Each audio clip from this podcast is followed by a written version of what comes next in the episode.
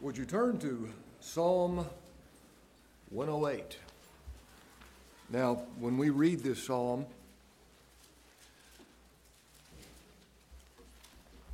read these first as the words of the Lord Jesus Christ. And I think that that will give us more understanding of what is being said. And every psalm is first the words of the Lord Jesus Christ. So, Psalm 108.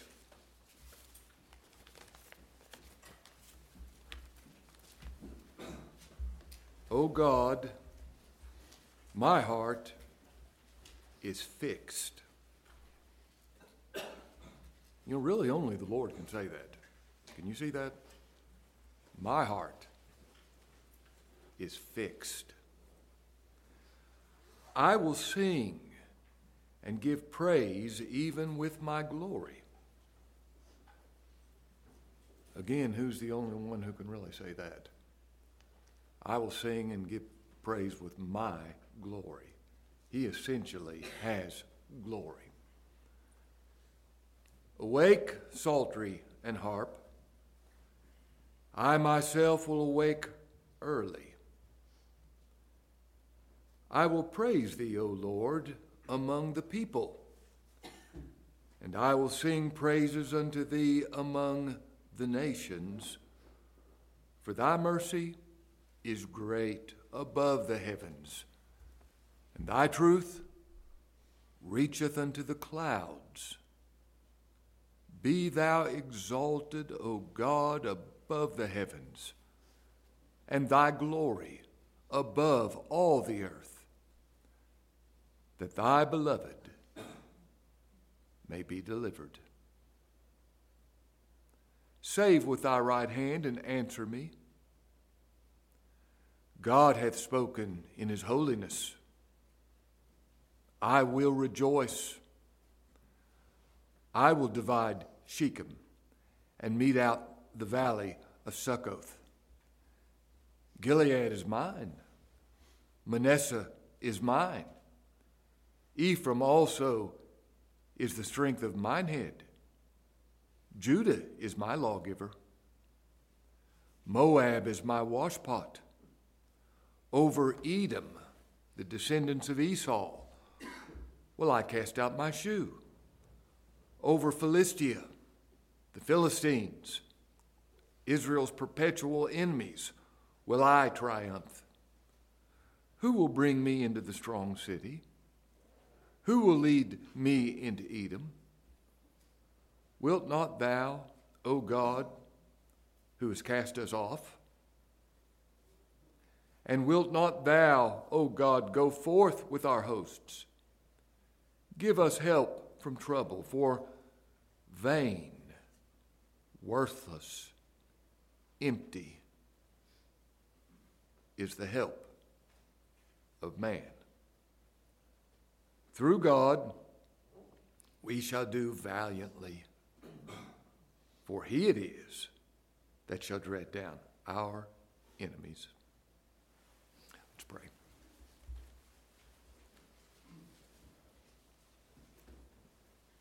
Lord, how thankful we are. And Lord, we come only in the name of thy Son, through his name, through his righteousness, through his merits, through his intercession, where he can take our prayer and make it acceptable to you. We come only in his name. And we give thanks for who you are. We thank you for the revelation of yourself and your gospel. We thank you for your word. We thank you for all your glorious attributes. We thank you that you've made a way to be just and justify the ungodly through the work of thy Son on the cross. We thank you for the forgiveness of sins. We thank you for the riches of your grace. We thank you for your Spirit. Lord, we're thankful by your grace.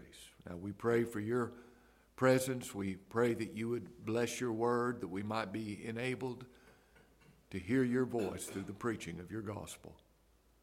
Enable us to worship you in spirit and truth. And Lord, forgive us of our sins. We ask that we might be renewed in our ability to look to your Son and to follow him, to rest in him.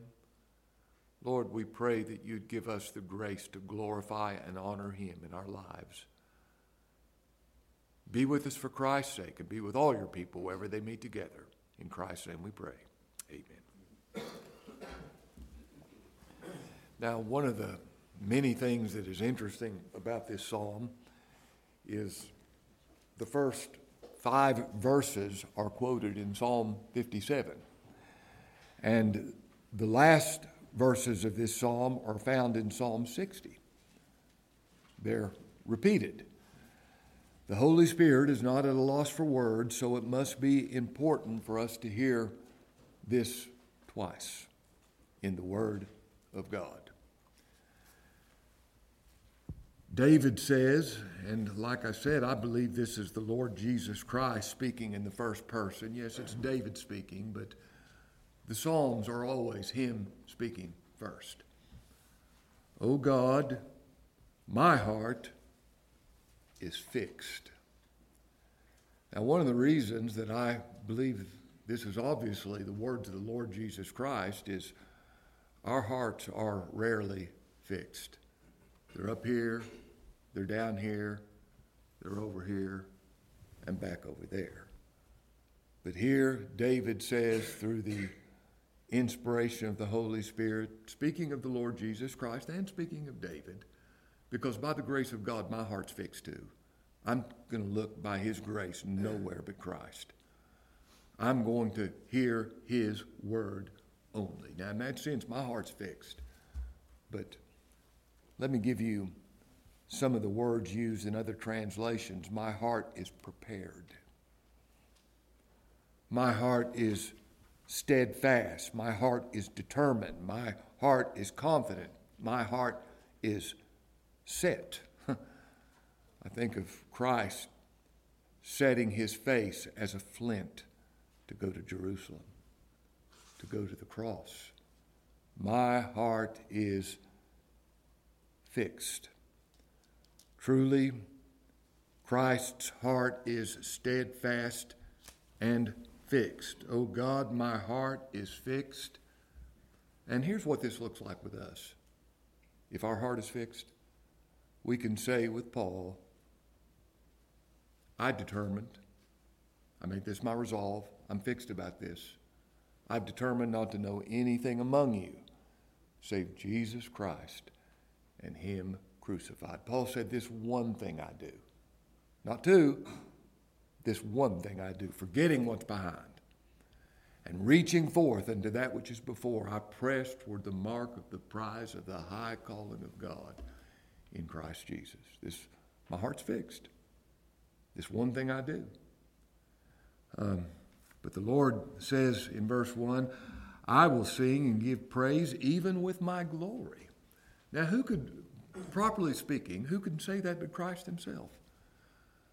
Um, he has glory in Himself. Glory is essential to His being. He's the glory of God.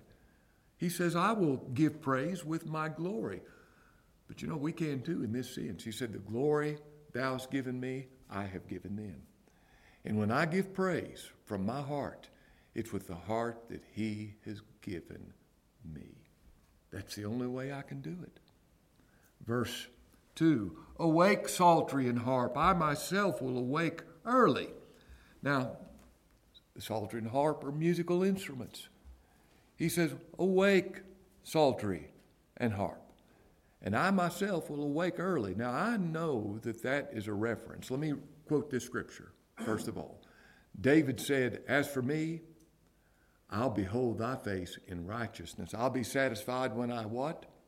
Awake in thy likeness. I have no doubt that the Lord is speaking of his own resurrection when he awakes.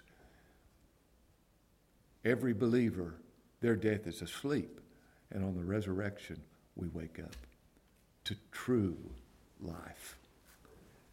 Awake, psaltery and harp, I myself will awake early. Then he says in verse 3 I will praise thee, O Lord, among the people, and I will sing praises unto thee among the nations. Now, the distinction. The people are the people of God. The nations are everybody else. Everybody needs to hear the praises of God. Everyone needs to hear the gospel. I don't care who they are, and really it's the same message for all people. Sometimes we make a distinction well, this is for the people of God and this is for the people who are not the people of God. No, everybody needs the same thing. Everybody needs to hear the gospel. You know, the gospel is not so much addressed to believers or unbelievers, the gospel is addressed to men. Men. All men. And the Lord gives this distinction uh, between the people and the nations, but they all need to hear the same message the singing of His praises.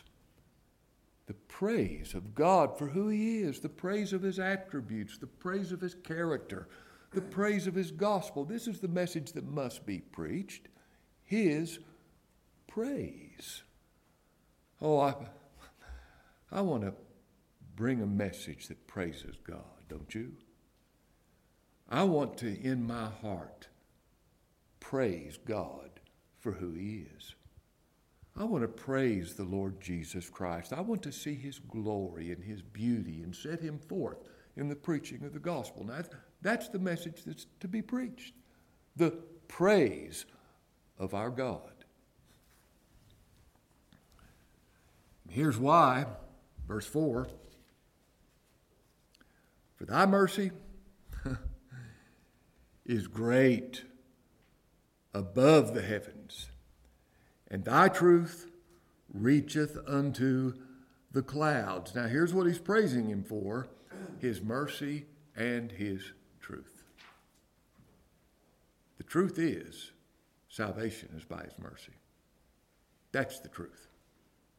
Praise God for his truth. The truth is salvation is not by works. It's not by anything I do, think, or feel. The truth is that salvation is by his mercy. Oh, don't you love the mercy of God? He delights in mercy. He delights in saving sinners. Thank God that mercy is the truth. Don't you love that? Mercy. Mercy is the truth. For thy mercy is great above the heavens, and thy truth reacheth unto the clouds. Verse 5 Be thou exalted, O God, above the heavens, and thy glory above the earth. Now, this is the desire of Christ with regard to his Father, and this is the desire of every believer. This is in your heart, the heart God's given you. This is your desire that his, He's exalted above the heavens and thy glory above all the earth. Now, don't miss this. What is God's glory? Well, Moses asked that once. He said, I beseech thee, show me thy glory. It's found in Exodus chapter 33. I beseech thee, show me thy glory. Can you pray that prayer right now? Lord, show me your glory. Be, reveal yourself to me. Show me what you call glorious with regard to your person. Show me thy glory. And God said to Moses, I'll make all my goodness pass before thee. I'll proclaim my name before thee. And I will be gracious to whom I will be gracious. And I will show compassion whom I will show compassion. Now, first of all, God's glory is His goodness. He's good. All the time, under every circumstance, He is good. And if we don't see the goodness, we believe it because his character is such that he brings good out of evil all the time. I don't have to understand. I believe his goodness. I trust his character. Everything about God is good because he is good. He's essentially good. That's not true with regard to me and you, but it is true with regard to him. He is essentially good. You remember when the rich young ruler came up to the Lord and said, Good master, what can I do to earn or inherit eternal life? The Lord knew he was coming to him as a quote, good man. He said, Why are you calling me good? There's none good but one. That is God. He is good. Aren't you thankful He's good all the time under every circumstance? He's good. He said, I'll proclaim my name before you. His name is His attributes, His characteristics, His sovereignty, His justice, His love, His power, His wisdom, every attribute of God. And they're all displayed in the cross of the Lord Jesus Christ. And His glory is His grace. I'll be gracious to whom I will be gracious. Now, this is important. Moses said, If you're not going to save this bunch, blot me out of the book. I think, what, what a prayer. If you're not going to save them, blot me out of the book. But the Lord said to Moses, You're not going to tell me who I'm going to save. You're not going to tell me what to do. I'll be gracious to whom I will be gracious. God's grace is always sovereign. I'll be gracious to whom I will be gracious, and I'll show compassion on whom I will show compassion. Now, this is the desire of the Lord in every believer. Be thou exalted, O God, above the heavens, and thy glory above all the earth, that thy beloved may be delivered. Now, who is the beloved? This is my beloved Son, in whom I am well pleased. You know who else is beloved? Every believer. Think about this. You're beloved of God. How overwhelming. You're one of his beloved ones. David's name means the beloved. We know that's talking about David, but that's talking about every believer. Every believer is one of his beloved ones, loved of God. I hope we can all sing from our heart, I stand amazed in the presence of Jesus the Nazarene and wonder how he could love me, a sinner condemned, unclean. What love! That thy beloved may be delivered, save with thy right hand and answer me. His right hand is his power. And this is the Lord actually speaking from the cross. Save with thy right hand. You know, he never quit trusting his Father, even when he was in utter and complete darkness. He never quit trusting. Now, when the Lord hides his face from us, how quick do we quit trusting? Not him. Not him. He, somebody had to believe God perfectly, and he did. That thy beloved may be delivered, save with thy right hand and answer me. Now, God hath spoken in his holiness. Now, this is God the Father speaking in the first person. God has spoken in his holiness in his otherness, in his apartness. God is other. He's just not like me and you. He is altogether other. There's nothing in the creation that we can say, well, that's like God. God is other. That is why any form of idolatry is so evil. You're trying to bring God down to human levels. I'm trying to make God explainable. I'm trying to give some kind of representation. God's like this, God's like that. No, He's not. No, He's not. God is God. He said, Beside, there's none like me. don't you love that? And don't you know that's so? There's none like Him. He's God. The only thing to do is God has spoken in His holiness, I will rejoice. I want to say this reverently. God's happy. You know, the word here means literally jump for joy. God's happy. You know, that makes me happy. God is happy. The blessed God, the happy God. He says, I will rejoice. Why wouldn't he be happy? He's God. Why wouldn't he be happy? He's controlling everything. Why wouldn't he be happy? His will is being done. He's God. He's all. He's God. He's the happy. And I, I want to say that uh, reverently.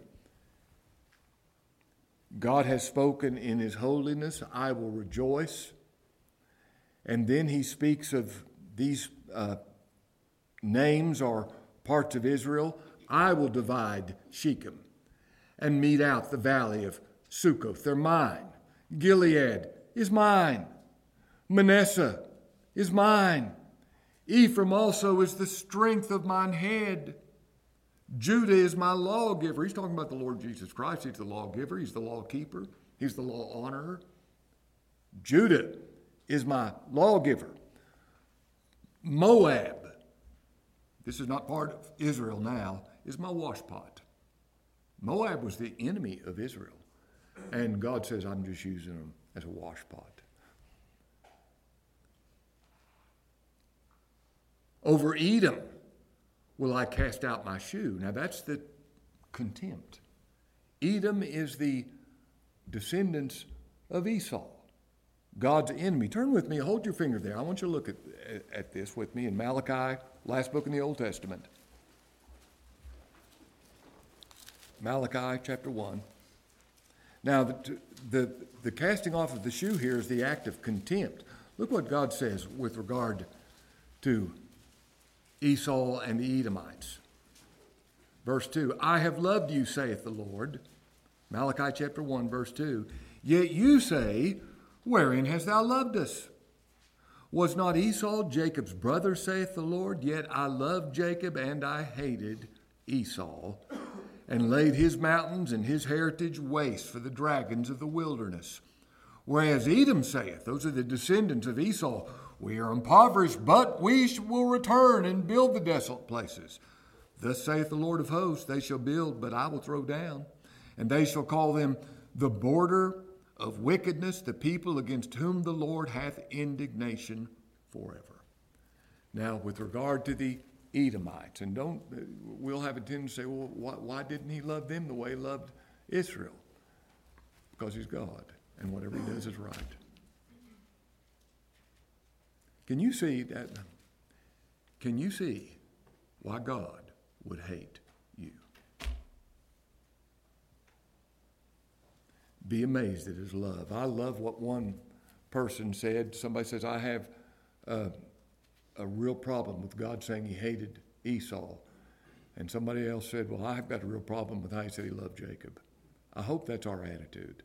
His love to his people, his saving, special love. And then he says, over Philistia, verse over Philistia, they're their enemies will I triumph. And what I thought about is Goliath.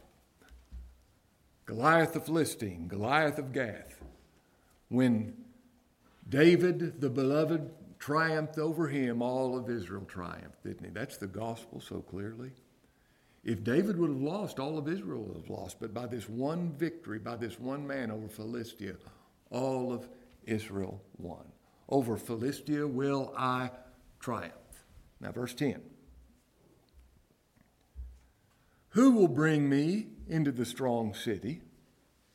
Who will lead me into Edom? This is David speaking again. This the Lord has quit speaking, and this is David speaking, and this was his recognition of his need of the Lord. Who's going to bring me into this city? Who's going to give me this victory? Some have said he was asking the Lord to defeat a foe that he could not possibly defeat. Well, that's true with us, isn't it? We're asking the Lord to defeat a foe for us that we cannot possibly defeat. Verse 11 Wilt not thou, O God, who has cast us off? Wilt not thou, O God, go forth with our hosts? Now, remember, these are the words of the Lord Jesus Christ. there are the words of David. David's talking about how I felt. Have you ever felt cast off by the Lord? Of course you have. Your sinfulness, your sin, your sins has made you feel separated, cast off. I felt that way. You felt that way. But when the Lord was forsaken, remember when he said from the cross, My God, my God, why hast thou forsaken me? You know who else was forsaken at the cross? Me and you. Everybody he represented. Uh, when he was cast off, when he was forsaken, that's the justice of God. Every believer was forsaken. You got exactly what you deserved. I got exactly what I deserved in the cross of the Lord Jesus Christ. And the Lord is saying, Wilt thou, O God, who has cast us off? He, even though he knew he was cast off, he knew joy comes in the morning. And he says, Wilt not thou, O God, go forth with our hosts? Verse 12 Give us help from trouble. Aren't you thankful the Lord prayed as an us? Give us help from trouble. And that's what we pray ourselves too through Christ, isn't it? Give us help from trouble. Man that's born of woman is born to trouble as the sparks fly upward. Trouble. Trouble in my heart, trouble in my home, trouble in my job, trouble in my soul, trouble in my understanding. Give us help from trouble. For vain is the help of man. Now, that word help is, when, with regard to uh, man, is the word generally translated salvation. Vain is the salvation of man. Don't you know that's so? Vain is the salvation of man. Verse 13 Through God we shall do valiantly. For he it is that shall tread down our enemies. Now I think of the Lord saying this again as a we. Through God we shall do valiantly. Who shall lay anything to the charge of God's elect?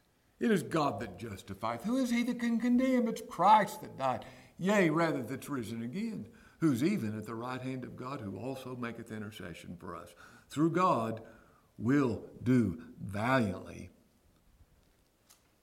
For it is he that shall tread down, step on, and put away our enemies. He treaded down my sins and put them away.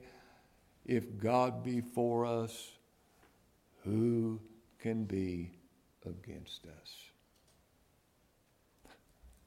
May God give me the grace and you the grace to repeat that in my heart right now. If God's for me, through Christ, in Christ, who can be against me? It's He that shall tread down our enemies.